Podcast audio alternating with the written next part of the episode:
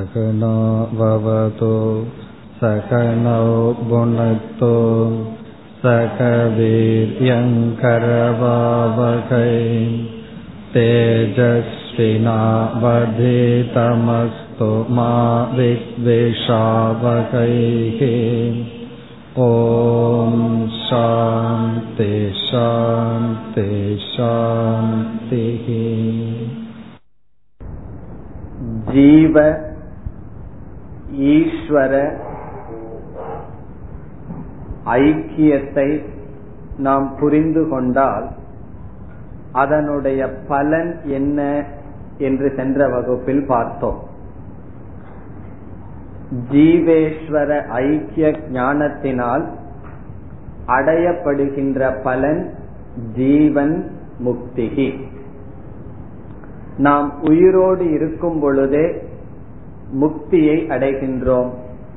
முக்தியை அடைதல் என்பது மன துயரத்திலிருந்து விடுபடுகின்றோம். மன நிறைவுடன் இந்த உலகில் வாழ்கின்றோம்.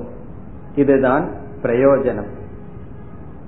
ஒரு சாதகன் சாதனைகள் செய்து தன்னை தூய்மைப்படுத்தி சாஸ்திர விசாரம் செய்து ஞானத்தை அடைந்து அவன் மனநிறைவை அடைகின்றான்.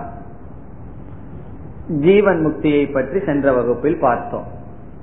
இப்பொழுது எவ்வளவு காலம் ஒரு மனிதன் ஜீவன் முக்தனாக இங்கு இருப்பான் என்பது கேள்வி. அவன் ஞானத்தை அடைந்து மனநிறைவுடன் வாழ்கின்றான்.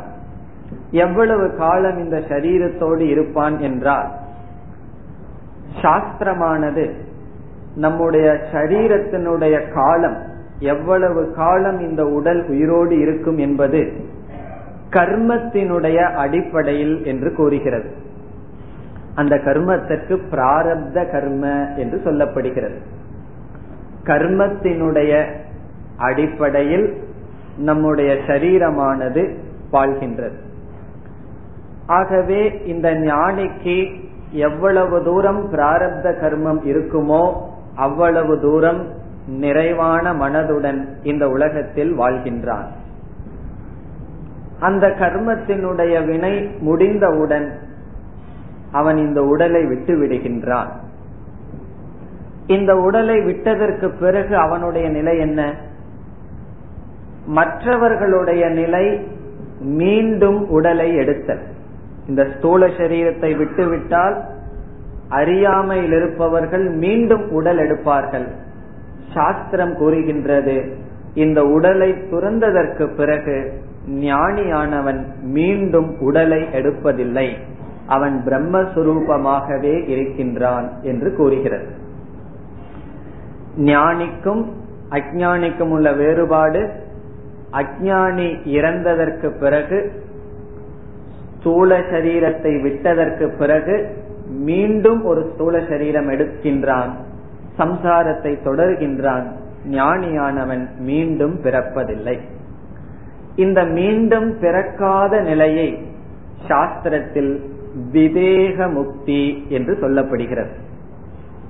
விதேக முக்தி என்றால் தேகம் சென்றதற்கு பிறகு அவன் முக்தியை அடைகின்றான். தேகம் செல்வதற்கு முன்னும் முக்தியை அடைந்து விட்டான்.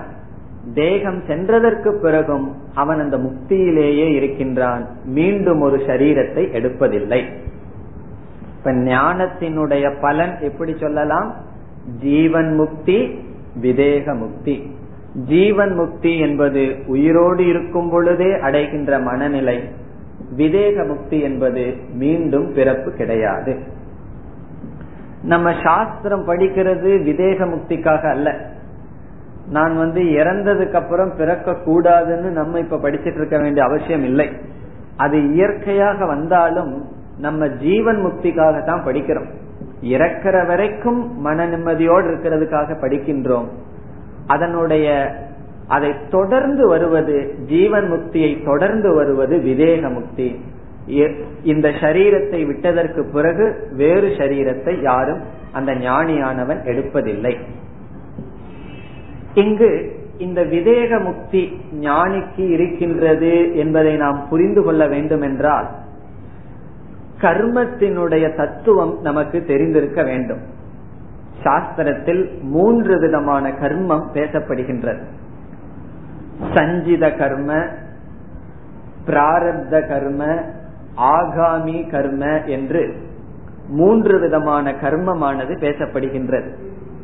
இந்த இடத்துல கர்மன கர்ம பலன் சஞ்சித கர்ம பலன் பிராரப்த கர்ம பலன் ஆகாமி கர்ம பலன் என்று மூன்று விதமான கர்மங்கள் பேசப்படுகின்றது.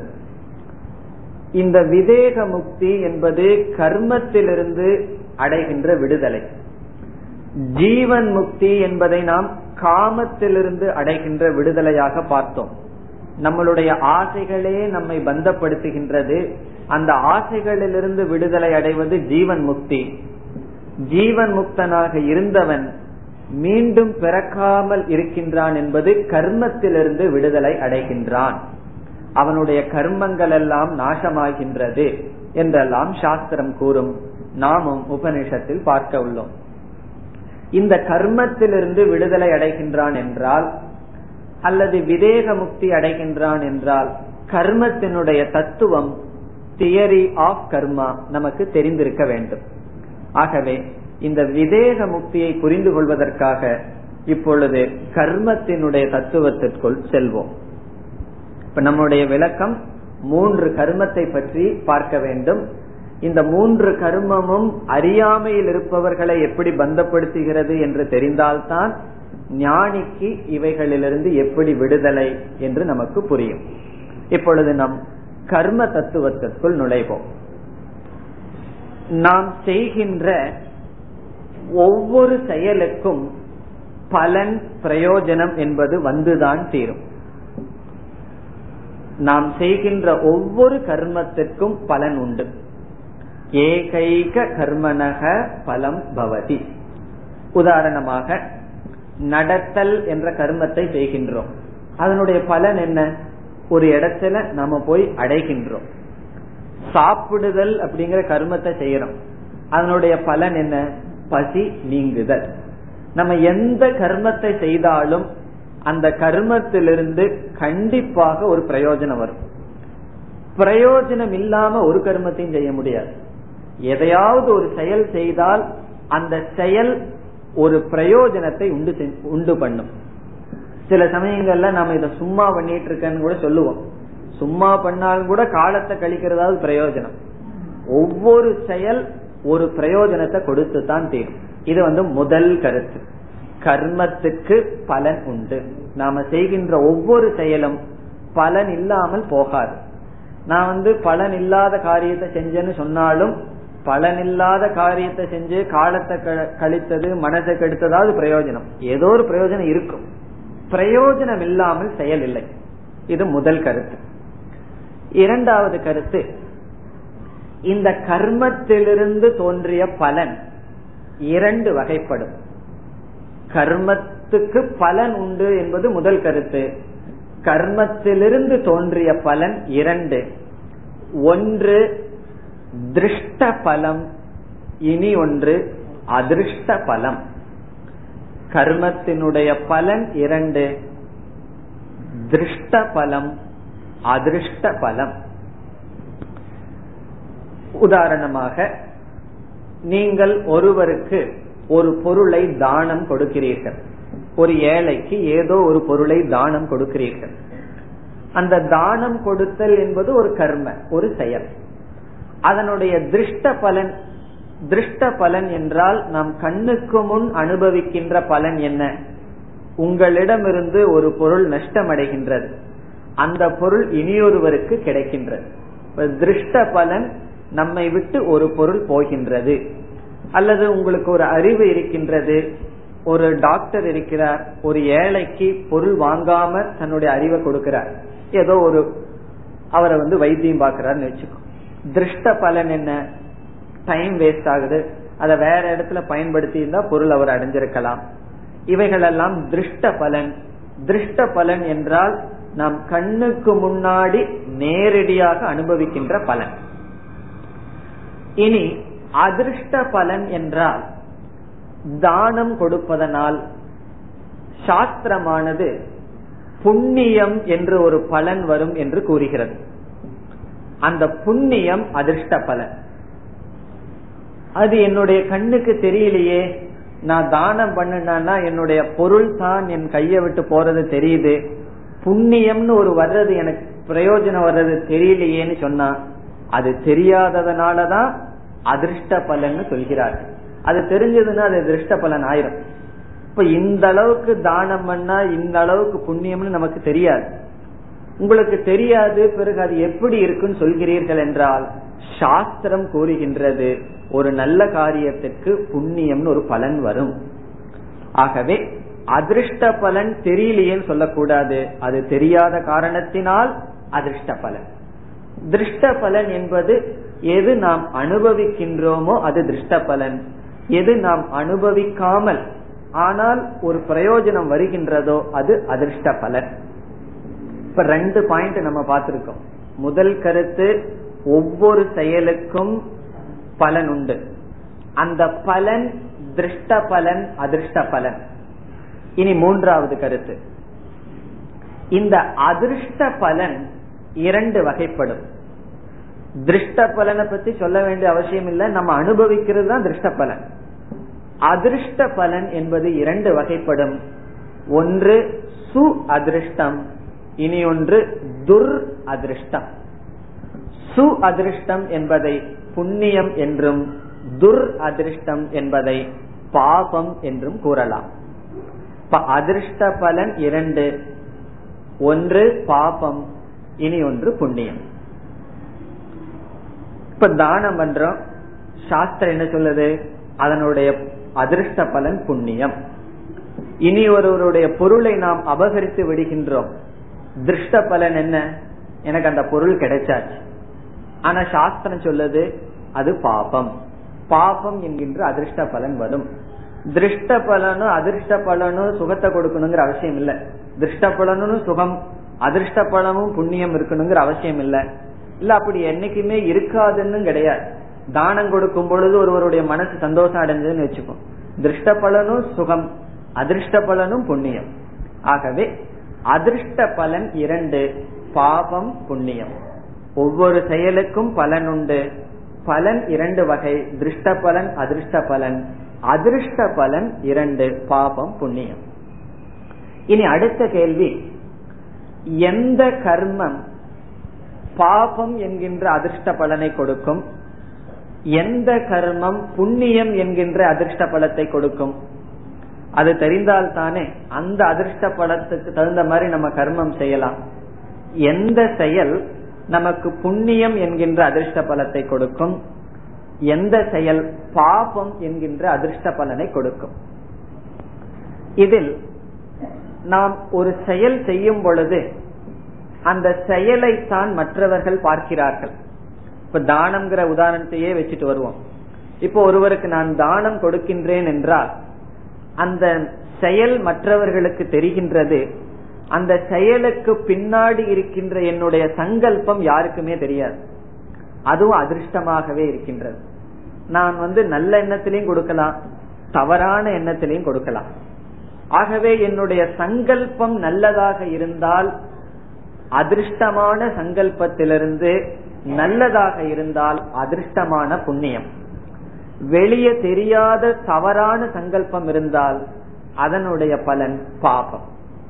ஆகவே எந்த கர்ம புண்ணியத்தையும் பாவத்தையும் கொடுக்கிறது என்றால் நம்ம கர்மத்தை சொல்ல முடியாது. கர்மத்துக்கு முன் உள்ள அந்த சங்கல்பத்தை தான் சொல்ல வேண்டும். சங்கல்பம் நன்கு இருந்தால் நல்ல சங்கல்பத்திலிருந்து புண்ணியம் தவறான மோட்டிவ் சங்கல்பம்னா இந்த இடத்துல மோட்டிவ் இன்டென்ஷன் தவறான சங்கல்பத்திலிருந்து பாவம் ஏற்படுகிறது. இப்ப உதாரணமாக ஒரு டாக்டர் வந்து ஒரு பேஷண்ட அறுத்து என்னமோ பண்றார். அந்த பேஷண்ட் இறந்து விடுகிறார்கள். இப்ப திருஷ்ட பலன் என்ன? கொலை தான் நடந்திருக்கு. திருஷ்ட பலன் கொலை பண்ணியிருக்கார். ஆனால் சாஸ்திரம் சொல்லுது அவருக்கு புண்ணியம் வரும்னு சொல்லி. காரணம் என்ன? அவருடைய சங்கல்பம் அவரை பிழைப்பதற்காக நோயிலிருந்து நீக்குவதற்காக முயற்சி பண்ணியிருக்கார். திருடனும் ஒருத்தனை கொலை பண்ணியிருக்கான். அங்க நடந்தது கொலைதான். ஆனால் அவனுடைய சங்கல்பம் தவறாக இருந்தது. பாபம் வருகிறது.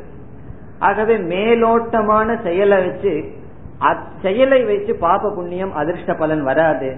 செயலுக்கு பின் உள்ள சங்கல்பத்தை வைத்துக் கொண்டுதான் பாபம் அல்லது புண்ணியம் வரும். இப்ப அதிர்ஷ்ட பலனாகின்ற பாபம் புண்ணியம் எப்படி வருகின்றது என்றால் அதிர்ஷ்டமான நம்முடைய சங்கல்பம் நம்முடைய எண்ணங்களிலிருந்து தான் வருகிறது. அதனால்தான் ஒரு கர்மத்துக்கு கர்த்தா நாம் தான். அந்த கர்மம் எப்படிப்பட்ட பலனை விளைவிக்கும்ங்கிறது நம்முடைய கையில தான் இருக்கு. கர்மன்யேவ அதிகாரக. அந்த கர்மமே இத பாபமா மாற்றலாம் புண்ணியமாக மாற்றலாம். எதனுடைய அடிப்படையில்? நம்முடைய சங்கல்பத்தினுடைய அடிப்படை. இனி அடுத்த கருத்துக்கு வருவோம். இந்த கர்மா தேரி ஸ்டெப் பை ஸ்டெப்பா வரும். அடுத்த படி இந்த பாபம் புண்ணியம் ஒரு மனிதன் சம்பாரிச்சு வச்சிருக்கான். எப்படி? செயல் செய்து செய்து. செயல் செய்து செய்து பாபத்தையும் புண்ணியத்தையும் ஒருவன் சேர்த்து வைத்துள்ளான். இந்த பாபம் புண்ணியம் இந்த இரண்டும் அதே மனிதனுக்கு சுகமாகவும் துக்கமாகவும் வெளிப்படும். இந்த பாப புண்ணியம்ங்கிறது பெட்ரோல் மாதிரி. இந்த பெட்ரோல் காரை ஓட்டுனா எப்படி தீந்து போகுதோ அப்படி பாபம் புண்ணியம் எப்பொழுது குறையும் அல்லது எக்ஸாஸ்ட் அது எப்பொழுது தீரும் என்றால் புண்ணியம் சுகத்தை கொடுத்துட்டா புண்ணியம் தீந்துடும் நமக்கு துக்கத்தை கொடுத்துட்டா பாபம் தீந்துடும் ஆகவே பாபமும் புண்ணியமும் இந்த ரூபத்தில் இருக்கிற அதிர்ஷ்ட பலன் சுக துக்கத்தை கொடுத்து அது அழிந்துவிடும்.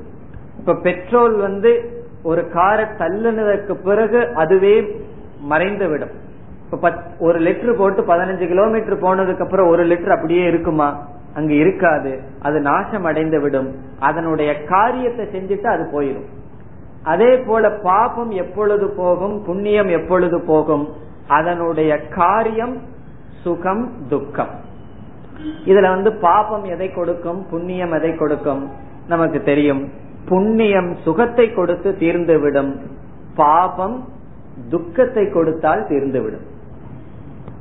இனி இந்த பாப புண்ணியம் நம்மிடம் இருக்கின்றது. ஒவ்வொரு மனிதர்களும் பாப புண்ணியத்தை சேர்த்து வைத்துள்ளார்கள். சில புண்ணியம் துக்க சுகத்தை கொடுக்கும். சில பாபங்கள் துக்கத்தை கொடுக்கும். இந்த புண்ணியம் துக்கத்தை கொடுப்பது எல்லா புண்ணியமும் உடனடியாக துக்கத்தை கொடுக்காது. எல்லா பாபமும் உடனடியாக எல்லா புண்ணியமும் சுகத்தை உடனடியாக கொடுக்காது. எல்லா பாபமும் துக்கத்தை உடனடியாக கொடுக்காது. அந்த சுகத்தையும் துக்கத்தையும் கொடுக்கின்ற பாப புண்ணியத்தினுடைய காலம் பாபத்திற்கு பாபம் புண்ணியத்திற்கு புண்ணியம் மாறுபடும். உதாரணமாக பப்பாளி விதைய வச்சோம் அப்படின்னா எப்பொழுது அது மரமாகின்றது? மூணே மாசத்துல. தென்னை மரத்தை வச்சோம் அப்படின்னா அதனுடைய வெளிப்பாடு அதிக காலம் ஆகின்றது பனைமரம் அதிக காலம் ஆகிறது ஆகவே ஒரு விதை அது பலனை கொடுப்பதற்கு எல்லா விதைகளும் ஒரே போல் பலனை கொடுக்காது. அதனுடைய காலம் மாறுபடும். இதை ஆங்கிலத்தில் இன்குபேஷன் பீரியட் என்று சொல்வார். அதாவது ஒரு விதை அதனுடைய பலனை கொடுக்கின்ற காலம் மாறுபடும். அதுபோல இந்த புண்ணியங்கள் நாம் சேர்த்து வைத்துள்ளோம். பாபங்களை சேர்த்து வைத்துள்ளோம். இந்த பாபமும் புண்ணியமும் தன்னுடைய பலனான புண்ணியம் சுகம் பாபம் துக்கத்தை கொடுக்கின்ற காலம் மாறுபடும். பல புண்ணியங்கள் புண்ணியங்கள் இருக்கும். எல்லா புண்ணியங்களும் ஒரே நேரத்தில் வராது. சில புண்ணியங்கள் உடனடியாக பலனை கொடுக்கும். சில பாபங்கள் உடனடியாக கொடுக்கும். சில புண்ணியங்கள் சற்று நாள் கழித்து தான் கொடுக்கும். உதாரணமாக ஒரு நல்ல காரியம் ஒண்ணு பண்ணியிருக்கோம். உடனே அதனுடைய பிரயோஜனம் வரணும் இல்லை. அது ஒரு வருஷம் கழிச்சு வரலாம் ரெண்டு வருஷம் கழிச்சு வரலாம். சாஸ்திரம் கூறுகிறது ஒரு பிறவிக்கு பிறகு வேண்டுமானாலும் வரலாம். எப்பொழுது வேண்டுமானாலும் வரலாம். ஆகவே அடுத்த கருத்து நாம் அதிர்ஷ்ட பலனாக சேர்த்து வைத்துள்ள பாப புண்ணியம் எப்பொழுது வேண்டுமானாலும் வெளிப்படலாம். அதுதான் கருத்து. எல்லா எல்லா பாபமும் எல்லா புண்ணியமும் உடனடியாக வெளிப்படும் என்ற நியமம் இல்லை புண்ணியத்திற்கு புண்ணியம் பாபத்திற்கு பாபம் மாறுபடும். இனி நம்மிடம் புண்ணியம் இருக்கின்றது என்று வைத்துக் கொள்வோம். இந்த புண்ணியம் நமக்கு சுகத்தை கொடுக்க வேண்டும். இந்த புண்ணியம் எப்படி தீரும் அல்லது புண்ணியத்தினுடைய செயல் என்ன சுகத்தை கொடுப்பது. நமக்கு அந்த புண்ணியம் யாரிடம் இருக்கின்றதோ அந்த ஜீவனுக்கு சுகத்தை கொடுப்பது. எப்படி ஜீவனுக்கு அந்த புண்ணியம் சுகத்தை கொடுக்க முடியும் என்றால் நம்ம சுகம் அல்லது துக்கம் இந்த அனுபவத்தை எப்பொழுது அனுபவிக்கின்றோம்? எப்பொழுது இந்த உடலோடு இந்த உலகத்தோடு சம்பந்தம் வைக்கின்றோமோ அப்பொழுதுதான் சுகமோ துக்கமோ வரும். சம்பந்தமே இல்லைன்னு வச்சுக்கோ துக்கமும் கிடையாது சுகமும் கிடையாது. எப்படி சொல்வோம்? ஆழ்ந்த உறக்கத்துல இந்த உலகத்தோடு சம்பந்தம் இல்ல இந்த உடலோடு அபிமானம் கிடையாது. அதனால அந்த இடத்துல சுகம்னு சொல்லலாம். துக்கம் இல்லாததுனால சுகம்னு சொல்றோம். ஆனால் பாசிட்டிவா நேரடியான சுகம் கிடையாது. ஏதாவது ஒரு பதார்த்தத்தை சாப்பிடுற மாதிரி சுகம் தூங்கும் போது கிடையாது. நேரடியான அனுபவம் சுக அனுபவம் கிடையாது துக்க அனுபவம் கிடையாது. ஆகவே நான் ஜீவனாகின்ற நான் சுகத்தை அனுபவிக்க வேண்டும் என்றால் இந்த உடல் தேவை வெறும் உடல் மட்டும் இருந்ததுன்னு வச்சுக்குவோம். அனுபவிக்கிறதுக்கு பொருள் இல்லை அப்படின்னாலும் சுகத்தை அனுபவிக்க முடியாது. துக்கத்தை அனுபவிக்க முடியாது. ஆகவே இந்த புண்ணியமும் பாபமும் எனக்கு சுக துக்கத்தை கொடுக்க வேண்டும் என்றால் முதலில் இந்த புண்ணிய பாபம் எனக்கு உடலையும் உலகத்தையும் கொடுக்க வேண்டும். சரீரம் லோகம் இத கொடுத்ததற்கு பிறகுதான் எனக்கு புண்ணியத்தையும் பாப எனக்கு சுகத்தையும் துக்கத்தையும் புண்ணிய பாபம் கொடுக்க முடியும். ஆகவே புண்ணிய பாபம் சுகதுக்கமாக வெளிப்படும். புண்ணிய பாபம் சுகதுக்கமாக வெளிப்பட வேண்டும் என்றால் இந்த புண்ணியமானது நமக்கு உடலை கொடுக்க வேண்டும். பாபமும் நமக்கு உடலை கொடுத்து உடலை மட்டும் கொடுக்க கூடாது. உலகத்தையும் நமக்கு கொடுக்க வேண்டும். இந்த ரெண்டையும் கொடுத்ததற்கு பிறகு என்ன ஆகும்? இந்த புண்ணியமானது இந்த உடலை கொடுத்தாச்சு உலகத்தை கொடுத்தாச்சு சுகத்தை கொடுக்கும் பாபமானது என்ன செய்யும்? துக்கத்தை கொடுக்கும். இந்த ரெண்டும் செயல்பட ஆரம்பிச்சு. நல்ல அந்த கண்டியூசிவ் சுச்சுவேஷன் உடலும் உலகமும். அப்ப நம்முடைய உடல் எதிலிருந்து தோன்றியது? நேரடியா பார்த்தா பஞ்சபூதத்திலிருந்து தோன்றியது. இந்த பஞ்சபூதம் இவ்விதம் இப்படி ஒரு உடலை அமைக்க ஒவ்வொருத்தருக்கும் ஒவ்வொரு விதமான உடல். ஒவ்வொரு விதமான ஆயில் அமைப்பது எதனுடைய அடிப்படையில்? நம்முடைய பாப புண்ணியத்தினுடைய அடிப்படை அப்ப இந்த உடலை யாரு சம்பாரிச்சோம் அப்படின்னா நம்ம தான் சம்பாரிச்சிருக்கோம். உபநிஷத்துல பார்க்க இருக்கும். கர்மச்சிதான் லோகான். இந்த உலகத்தையும் உடலையும் யாரு சம்பாரிச்சது? என்னை சுற்றி இருக்கின்ற மனிதர்களை எல்லாம் அப்படிப்பட்ட குணநலங்களை உடைய மனிதர்களை யார் சம்பாரிச்சது? என்னுடைய பாப புண்ணியம். காரணம் என்ன? லோகத்தையும் உடலையும் இந்த பாப புண்ணியம் கொடுத்து பாப புண்ணியம் கொடுத்து பிறகு சுகத்தையும் துக்கத்தையும் கொடுக்கின்றது. இப்பொழுது சில புண்ணியம் எதை கொடுக்கின்றது? சுகத்தை கொடுக்கின்றது. அந்த சில சுகத்தை அனுபவிக்க வேண்டும் என்றால் சில விதமான உடல் தேவை. எல்லா விதமான சுகத்தையும் ஒரே ஒரு உடல்ல அனுபவிக்க முடியாது. எல்லா விதமான பாபத்தையும் ஒரே ஒரு உடல்ல அனுபவிக்க முடியாது. நாம விதவிதமான பாப புண்ணியம் செய்து செய்திருப்போம். அதற்கு விதவிதமாக சுகதுக்கத்தை அனுபவிக்க வேண்டும் என்றால் இப்ப விதவிதமான அனுபவம் வேண்டும் என்றால் நமக்கு ஒரே ஒரு சரீரத்தை வச்சு நம்ம விதவிதமான அனுபவத்தை அடைய முடியுமா? சில பேருக்கு விதவிதமா சாப்பிடணும்னு ஆசை. இருக்கிறதோ இட்லி மாவு தான் அல்லது தோசை மாவு தான் அரிசியும் உளுந்தும் தான் இருக்கு. என்ன செய்கிறார்கள்? அதுல எதோ செய்கிறார்கள். பணியாரம் செய்கிறார்கள். அதாவது தோசை செய்கிறார்கள் இட்லி செய்கிறார்கள். அந்த கண்டென்ட் என்ன? ஒன்னு அந்த ஒண்ணுதான கண்டென்ட் சொல்லி ஒரே போல நம்ம சாப்பிடுறது இல்ல ஒரே ஒரு மாவாக இருந்தாலும் விதவிதமாக அனுபவிக்க வேண்டும் என்றால் அதனுடைய காம்பினேஷன் மாறி மாறி வரும். அப்பதான் அதை விதவிதமா அனுபவிக்க முடியும். அதே போல நமக்கு விதவிதமான சுகதுக்கங்கள் வர வேண்டும் என்றால் ஒரே ஒரு உடலை விட்டு வச்சுட்டா சுகதுக்கம் வராது. இப்ப நாய்ங்கிற ஒரு உடலை விட்டு அடிச்சுட்டா அதுக்கு சில சுகம் அதுக்கு சில துக்கம். இப்ப மனிதனுடைய உடல்ல வேறு விதமான சுகம் வேறு விதமான துக்கம். ஆகவே இந்த பாப புண்ணியத்துக்கு ஒரே ஒரு உடல் போதாது. இந்த பாப புண்ணியம் விதவிதமான பாபம் விதவிதமான புண்ணியத்தை வெளிப்படுத்த விதவிதமான உடல் தேவைப்படுகிறது. இந்த இடத்துலதான் மறுபிறப்பு மீண்டும் ஜீவனுடைய பிறப்பினுடைய அவசியம் வருகின்றது. காரணம் என்ன? ஜீவனுக்கு பாப புண்ணியம் ரொம்ப இருக்கு. இந்த பாப புண்ணிய சுக துக்கத்தை கொடுக்கணும்னா ஒரே உடல் ஒரே லோகத்துல கொடுக்காது. லோகமும் சூழ்நிலையும் மாற வேண்டும் உடலும் மாற வேண்டும். எதனுடைய அடிப்படையில மாற வேண்டும்? சுக துக்கத்தினுடைய அடிப்படையில் பாப புண்ணியத்தினுடைய அடிப்படையில் மாறும் உதாரணமாக ஒரு விதமான பாப புண்ணியம் சுகதுக்கமாக வெளிப்படுகிறது என்று வைத்துக் கொள்வோம் ஒரு விதமான பாப புண்ணியம் சுகதுக்கமாக வெளிப்படுகிறது. அந்த பாப புண்ணியம் வெளிப்படும் பொழுது அந்த பாப புண்ணியத்துக்கு மனித உடல் தேவை. உடனே அந்த பாப புண்ணியம் என்ன செய்கிறது? நமக்கு மனித உடலை கொடுக்கின்றது. இந்த மனித உடலை நம்ம எடுத்துட்டோம். பிறகு பாப புண்ணியத்தினுடைய அடிப்படையில் நமக்கு சூழ்நிலைகள் கிடைக்கின்றது எவ்வளவு காலம் இந்த உடலோட நம்ம வாழ்வோம்? என்றால் இந்த பாப புண்ணியம் எவ்வளவு வெளிப்பட்டு எந்தெந்த பாபத்தையும் எந்தெந்த புண்ணியத்தையும் தீர்ப்பதற்காக இந்த உடல் கிடைத்ததோ அது வரைக்கும் இந்த உடலோட வாழ்ந்துட்டு இருப்போம். அந்த பாபமும் புண்ணியமும் சுகதுக்கமாக வெளிப்பட்டு தீர்ந்து விட்டால் அந்த கர்மம் தீர்ந்து விடுகிறது. பெட்ரோல் தீர்ந்தது போல தீர்ந்து விடுகிறது. அதற்கு பிறகு அந்த கர்மத்துக்கு இந்த உடல் பிரயோஜனமற்றதாகிறது. காரணம் என்ன? எந்த சுகதுக்கத்தை அனுபவிக்க வேண்டும் என்று உடல் எடுக்கப்பட்டதோ அது முடிந்து விட்டால் இந்த உடலினுடைய நிலை என்னாகின்றது? இது ஒரு கருவிதான். சுக ஆயத்தனம் போக ஆயத்தனம். போகத்தை அனுபவிக்கின்ற இந்த வீடானது பிரயோஜனமற்றதாகிறது. உடனே என்ன செய் அந்த கர்ம பலன் என்ன செய்கின்றது?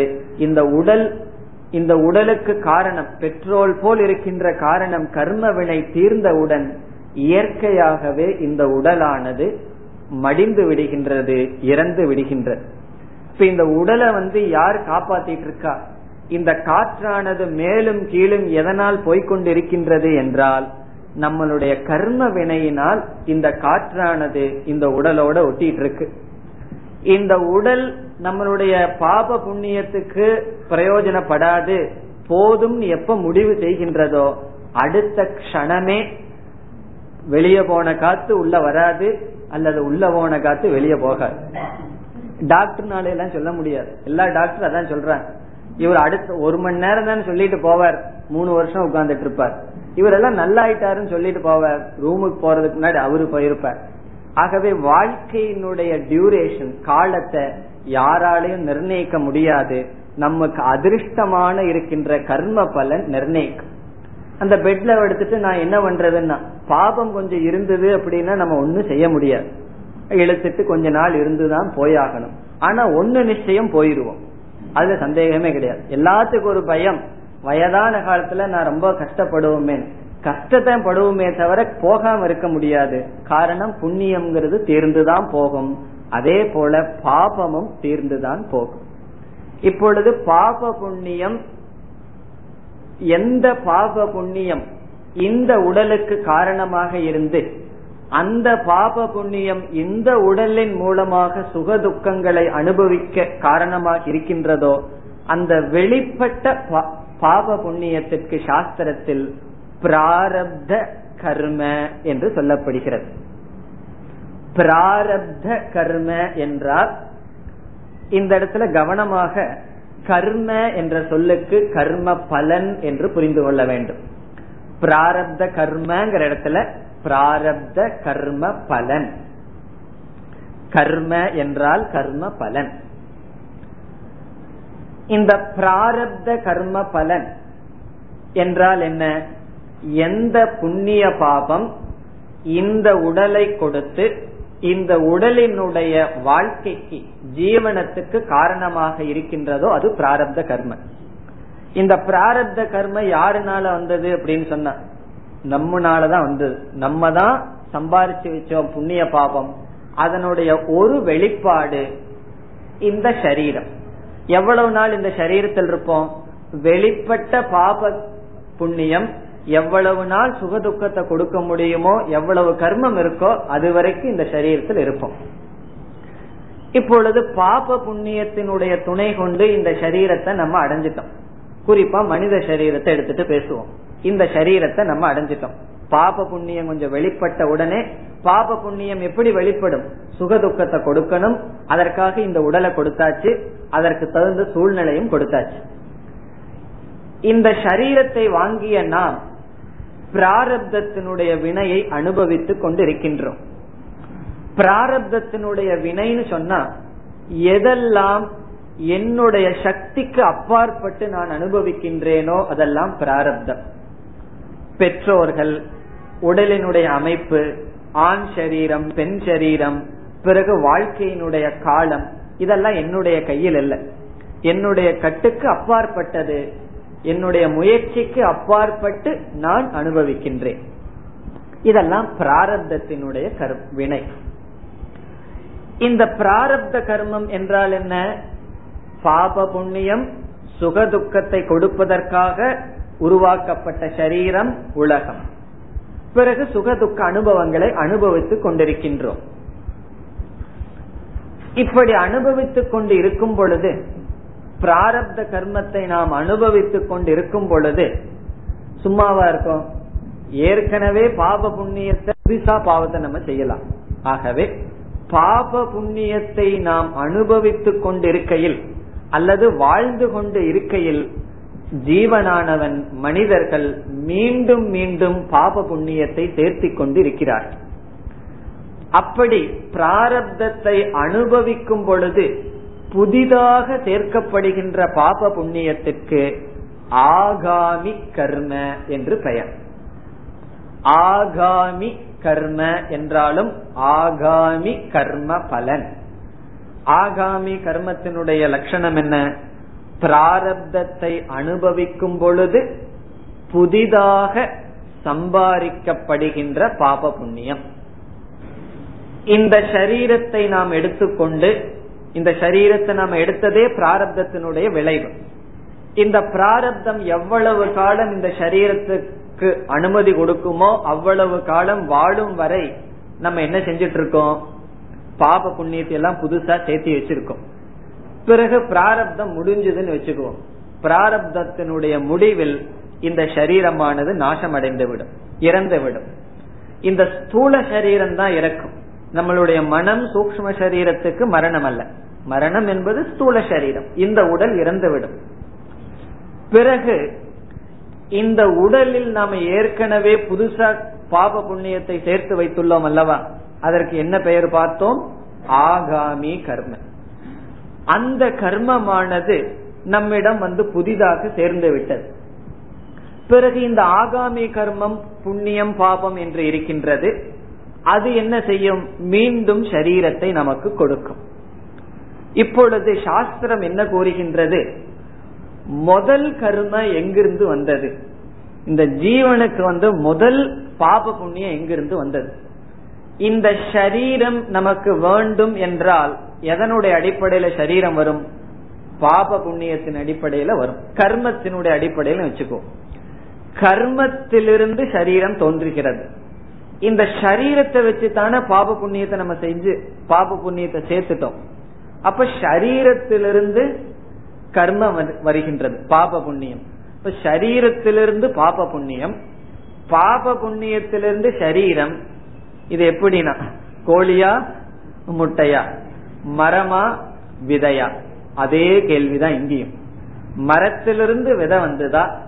விதையிலிருந்து மரம் வந்துதா? அந்த கேள்விக்கு நீங்கள் பதில் கூறினால் இந்த கேள்விக்கு என்னால பதில் சொல்ல முடியும். கர்மத்திலிருந்து வந்ததா? அல்லது சரீரத்திலிருந்து வந்ததா? ஷரீரம் கர்மத்தை கொடுக்கின்றது பாப புண்ணியம். பாப புண்ணியம் ஷரீரத்தை கொடுக்கின்றது. இது வந்து சர்க்கிளாகவே இருந்துட்டு இருக்கு. சாஸ்திரம் என்ன சொல்கின்றது? ஒவ்வொரு ஜீவனுடைய கர்ம எண்ணிக்கையில் அடங்காமல் ஏற்கனவே இருக்கு. அது எப்படி வந்ததுன்னு நம்ம சொல்ல முடியாது. ஒவ்வொரு ஜீவனும் பாப புண்ணியத்தினுடைய மூட்டையோடு தான் இருக்கிறார்கள்.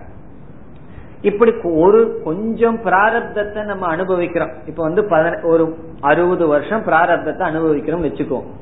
ஆனால் அந்த அறுபது வருஷம் பிராரப்தத்தை அனுபவிக்கும் பொழுது மறுபடியும் ஒரு பத்தாயிரம் வருஷம் வாழ வேண்டிய அளவு பாப புண்ணியத்தை சேர்த்திக்குவோம். இந்த அறுபது வருஷத்துல தீக்கிறதுக்குள்ள அறுபது வருஷம் பாப புண்ணியத்தை தீக்கும் பொழுது மறுபடியும் பத்தாயிரம் வருஷம் வாழ்ந்தா அல்லது எத்தனையோ ஜென்ம எடுத்து தீக்கிற அளவு பாப புண்ணியத்தை சேர்த்தி வச்சிருப்போம். இப்படியே சேர்த்திட்டு போனா நம்ம சேர்த்தி வச்சுள்ள கர்மங்கள் எவ்வளவு இருக்கும்? அப்படி நாம சேர்த்தி வைத்த கர்மங்களுக்கு சாஸ்திரம் சஞ்சித கர்ம என்று கூறுகிறது. சஞ்சிதம்னா ஏற்கனவே நம்ம சேர்த்தி வச்சிருக்கிறது. சிதம்னா கலெக்ஷன் சஞ்சிதம்னா நல்லா சேர்த்தி வச்சிருக்கோம்.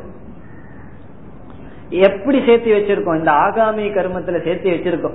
அறுபது வருஷம் கிடைச்ச பிராரப்தத்துல அறுபது கோடி ஜென்மத்துக்கு சம்பாரிச்சு வச்சாச்சு.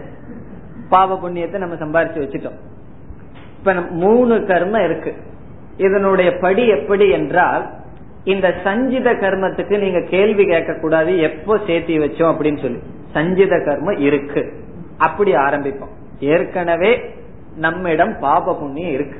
அது எப்படி வந்ததுன்னு பேசிட்டு இருந்தோம்னா கோழி முட்டைக்கு போயிருவோம். அது முடியாது. சஞ்சித கர்ம இருக்கு. ஒவ்வொரு ஜீவனுக்கும் எண்ணிக்கையில் அடங்காதபடி சஞ்சித கர்ம இருக்கு. இனி இந்த சஞ்சிதம் பிராரப்த ஆகாமின்னு ஸ்டெப் பை ஸ்டெப்பா போனா நமக்கு புரியும். நமக்கு சஞ்சித கர்ம இருக்கு அதுக்கு மேல அங்க விசாரம் கிடையாது. ஒவ்வொரு ஜீவனுக்கும் சஞ்சித கர்ம இருக்கு. இந்த கர்மன்னு சொன்னா இந்த இடத்துல பாப புண்ணிய ரூபமான பலன் இருக்கு. இதுல எத்தனையோ பாபங்கள் எத்தனையோ புண்ணியங்கள் இருக்கு. அதில் எல்லா பாபமும் எல்லா புண்ணியமும் ஒரே உடல்ல தீர்க்காதுன்னு பார்த்தோம். ஆகவே இந்த ஒரு உடல் கிடைத்தால் எந்த புண்ணியம் எந்த பாவம் தீருமோ அதற்கு தகுந்த பாப புண்ணியம் வெளிப்படுகின்றது. அப்படி சஞ்சிதத்திலிருந்து வெளிப்பட்ட ஒரு சிறு பகுதிதான் பிராரப்தம் என்று சொல்லப்படுகிறது. இப்ப பிராரப்த கர்ம எங்கிருந்து வருகிறது? சஞ்சிதத்திலிருந்து வருகின்றது. சஞ்சித கர்மத்திலிருந்து வெளிப்பட்ட ஒரு சிறு பகுதி. அதனுடைய வெளிப்பாடே எப்படி என்றால் உடலையும் லோகத்தையும் கொடுக்கிறது தான் இப்ப இந்த உடலே நம்ம சம்பாரிச்சதுதான். நம்ம முதல்ல இந்த உடலை சம்பாரிச்சுக்கிறோம். பிறகு நம்மை சுற்றி இருக்கின்ற உறவினர்களை சம்பாரிச்சுக்கிறோம். இனிமேல் அவங்கனால எனக்கு தலைவலின்னு சொல்லக்கூடாது. அவங்கனால எனக்கு கஷ்டம்னு சொல்லக்கூடாது. அப்படிப்பட்ட குணத்தையும் மக்களையும் உடையவர்களை நம்ம சம்பாரிச்சு வச்சிருக்கோம். ஆகவே நாம் சம்பாரித்து வைத்துள்ளோம் உலகத்தையும் உடலையும். இப்படி சம்பாரிச்சு என்ன பண்ணிட்டு இருக்கோம்? அனுபவித்துக் கொண்டு இருக்கையில் புதிதாக பாப புண்ணியத்தை சேர்த்திக் கொள்கின்றோம். அதற்கு ஆகாமி என்று பார்த்தோம். பிராரப்தத்தினுடைய முடிவில் என்ன நடக்கின்றது? இந்த ஆகாமி கர்மமானது சஞ்சித கர்மத்தோடு சேர்ந்து கொள்கிறது. என்ன புதுசா சேர்த்தி வச்சது? ஏற்கனவே வச்சிருக்கிறதுல சேர்த்திக்கிறோம். இப்ப பேங்க்ல வந்து எத்தனையோ ஆயிரம் ரூபாய் போட்டு வச்சிருக்கோம். புதுசா சம்பாதிக்கிறது என்ன பண்றோம்? அந்த கணக்கோட சேர்த்து வச்சுக்கிறோம். காரணம் என்ன? கொஞ்சம் அமௌண்ட் அதிகமா இருந்தா தான் இன்ட்ரெஸ்ட் அதிகமா வரும். கொஞ்சம் தொகை அதிக அதிகமாக இன்ட்ரெஸ்ட் வரும் அந்த பழைய அக்கௌண்டோட சேர்த்து வச்சுக்கிறது போல இந்த ஆகாமி கர்மத்துல வந்ததையும் சஞ்சிதத்துல சேர்த்து வச்சுக்கிறோம். இப்ப இதுதான் கர்மத்தினுடைய நிலை. சஞ்சித கர்ம ஒவ்வொரு ஜீவனுக்கும் எப்பொழுதும் இருக்கின்றது. அதிலிருந்து வெளிப்படுவது பிராரப்தம்.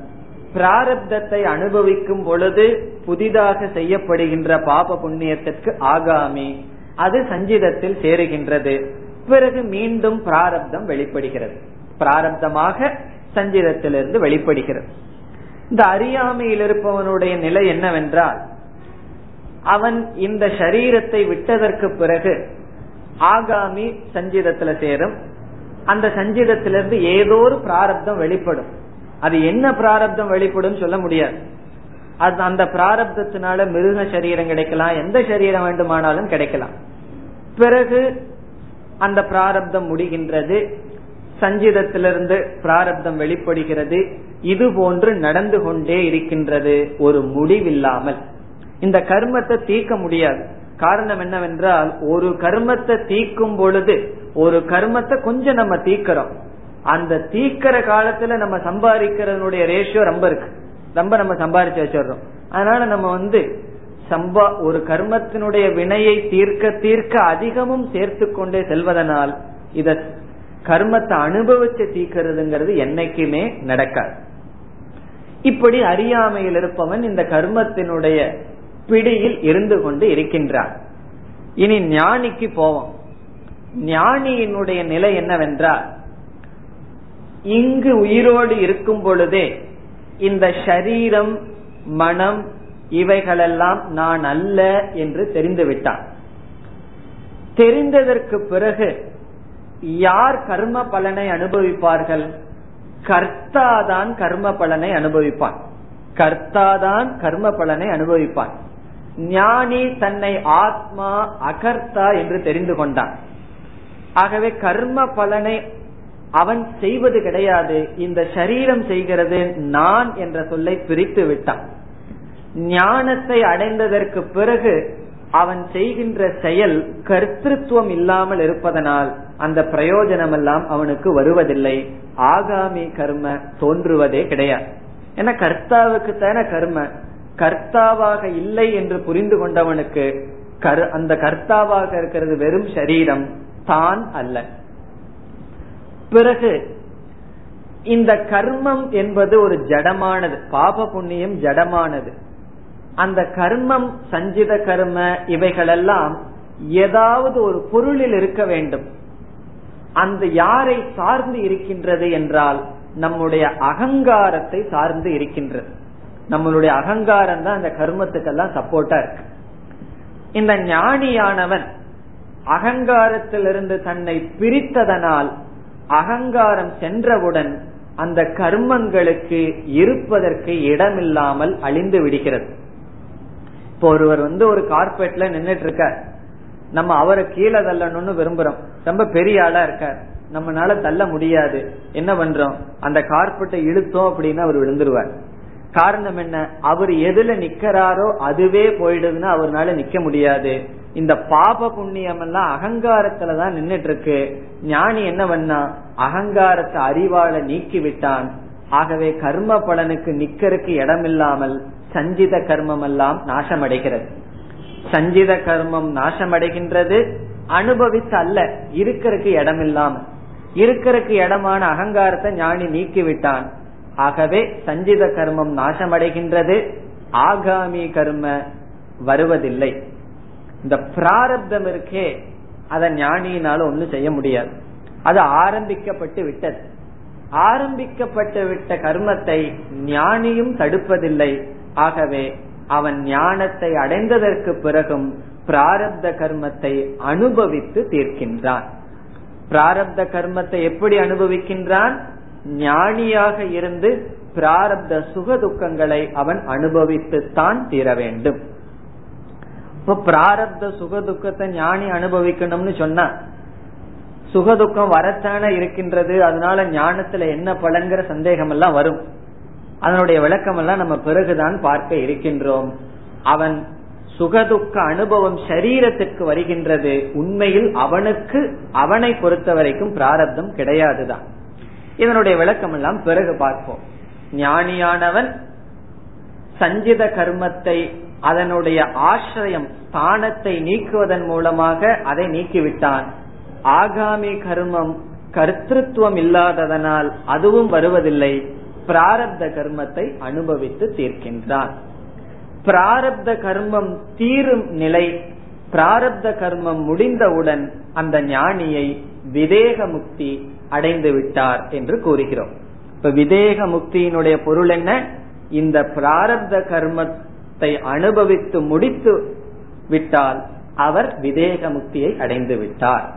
மற்றவர்களுடைய திருஷ்டியில் அவர் பிராரப்தத்தை அனுபவிச்சுக்கும் பொழுதே தான் முக்தியை அடைந்தவர். அது அவருக்கு மற்றவர்களுடைய நோக்கில் அவர் சரீரத்திலிருந்தும் விடுபட்டுள்ளார் என்று கூறுகின்றோம்.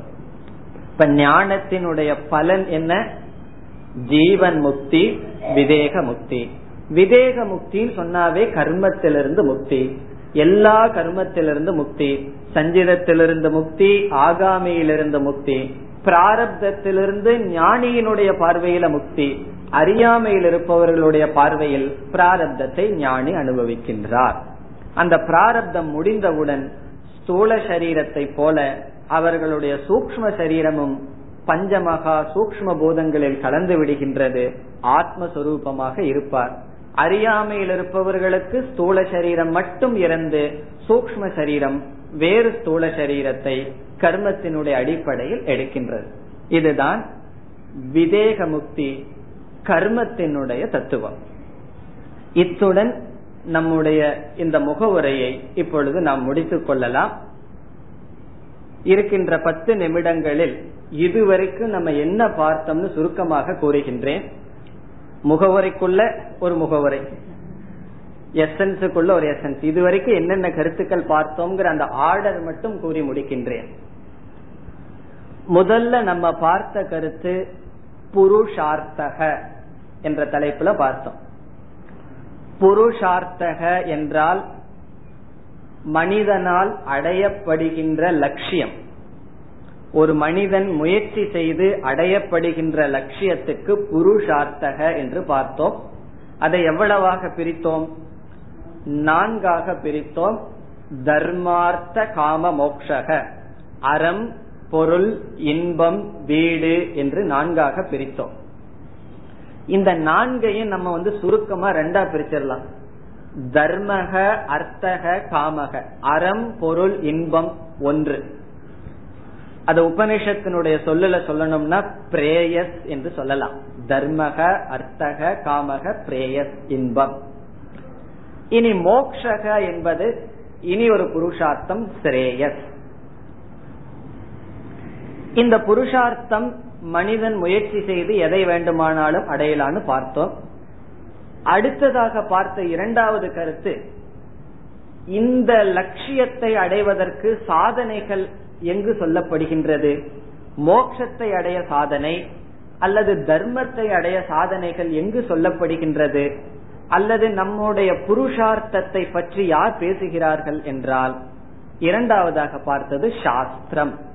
என்பது இரண்டாவது டாபிக் சாஸ்திரம். இந்த சாஸ்திரம் தான் புருஷார்த்தம் புருஷார்த்தத்தையும் அதற்கான மார்க்கத்தையும் பற்றி பேசுகிறது. அதாவது ஒரு மனிதன் எதை அடையலாம்? ஸ்ரேயஸ் பிரேயஸ்னு சாஸ்திரம் தான் பேசுகின்றது. ஒரு மனிதன் எதை அடையலாம் அதை அடைவதற்கு என்ன மார்க்கம் என்று பார்த்தோம். இந்த சாஸ்திரம் என்பது வேதக வேதம் என்று பார்த்தோம். அதற்கு இனியொரு சொல் பார்த்தோம் ஸ்ருதிகி.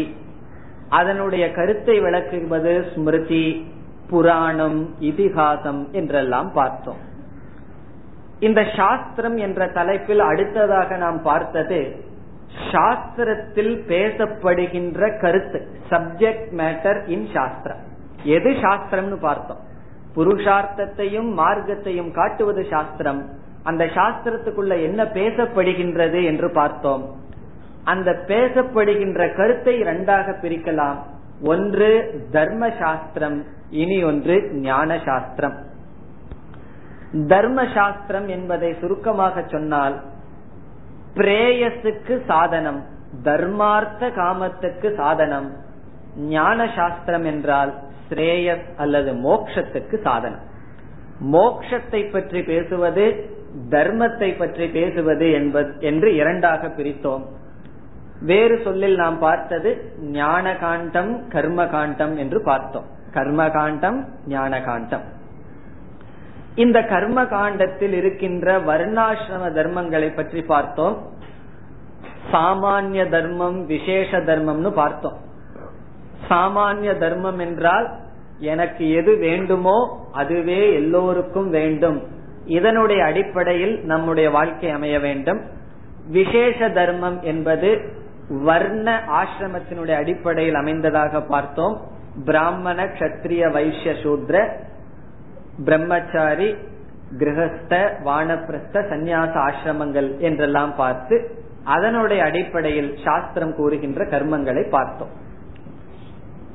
இனி அடுத்ததாக நாம் பார்த்த தலைப்பு கர்ம யோக இந்த கர்ம யோகத்திலிருந்து தான் நம்ம வேதாந்தத்துக்கே முதல் படி வைக்கிறோம்னு பார்த்தோம். புருஷார்த்தம் பிறகு சாஸ்திரம் இதெல்லாம் சாதாரண ஜெனரல் டாபிக் கர்மயோகம்னு சொன்னா மோக்ஷம் அப்படிங்கிற சாதனை சாத்தியத்திற்கு நம்மை தகுதிப்படுத்துகின்ற முதல் படி கர்மயோகம். நம்மை தகுதிப்படுத்துகின்ற முதல் படி கர்மயோகம் என்கின்ற சாதனை. இந்த கர்மயோகம் என்பது நம்முடைய கடமைகள்ல எப்படிப்பட்ட பாவனை இவைகள் எல்லாம் பார்த்தோம். நம்மளுடைய டியூட்டிஸ் தான் நம்ம பார்க்கணும். ரைட்ஸ் எதிர்பார்க்க கூடாது என்றெல்லாம் நாம் விசாரம் செய்தோம். இந்த கர்மயோகத்தினுடைய பலன் மன தூய்மை சித்த சுத்திகி.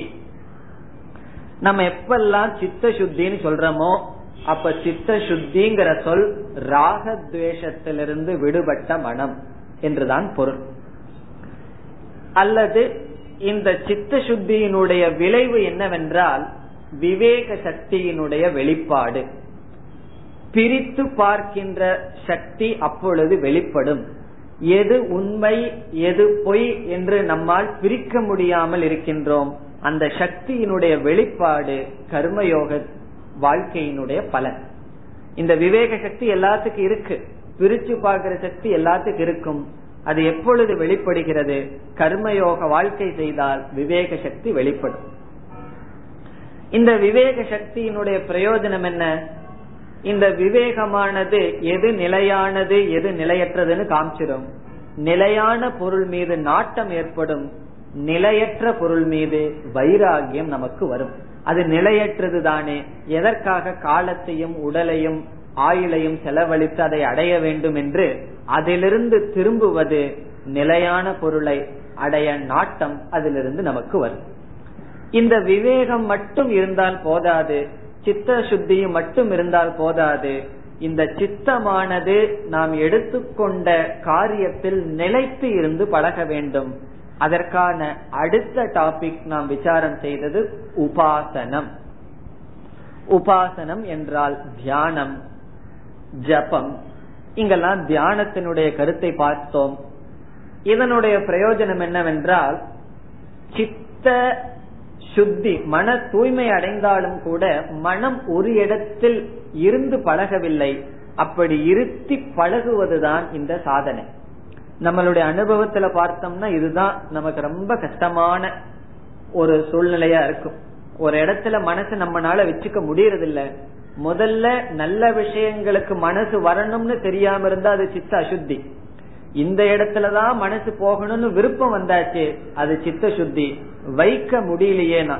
விருப்பம் இருக்கு சாத்தியப்படுத்தலைனா மனசுல கோளாறு.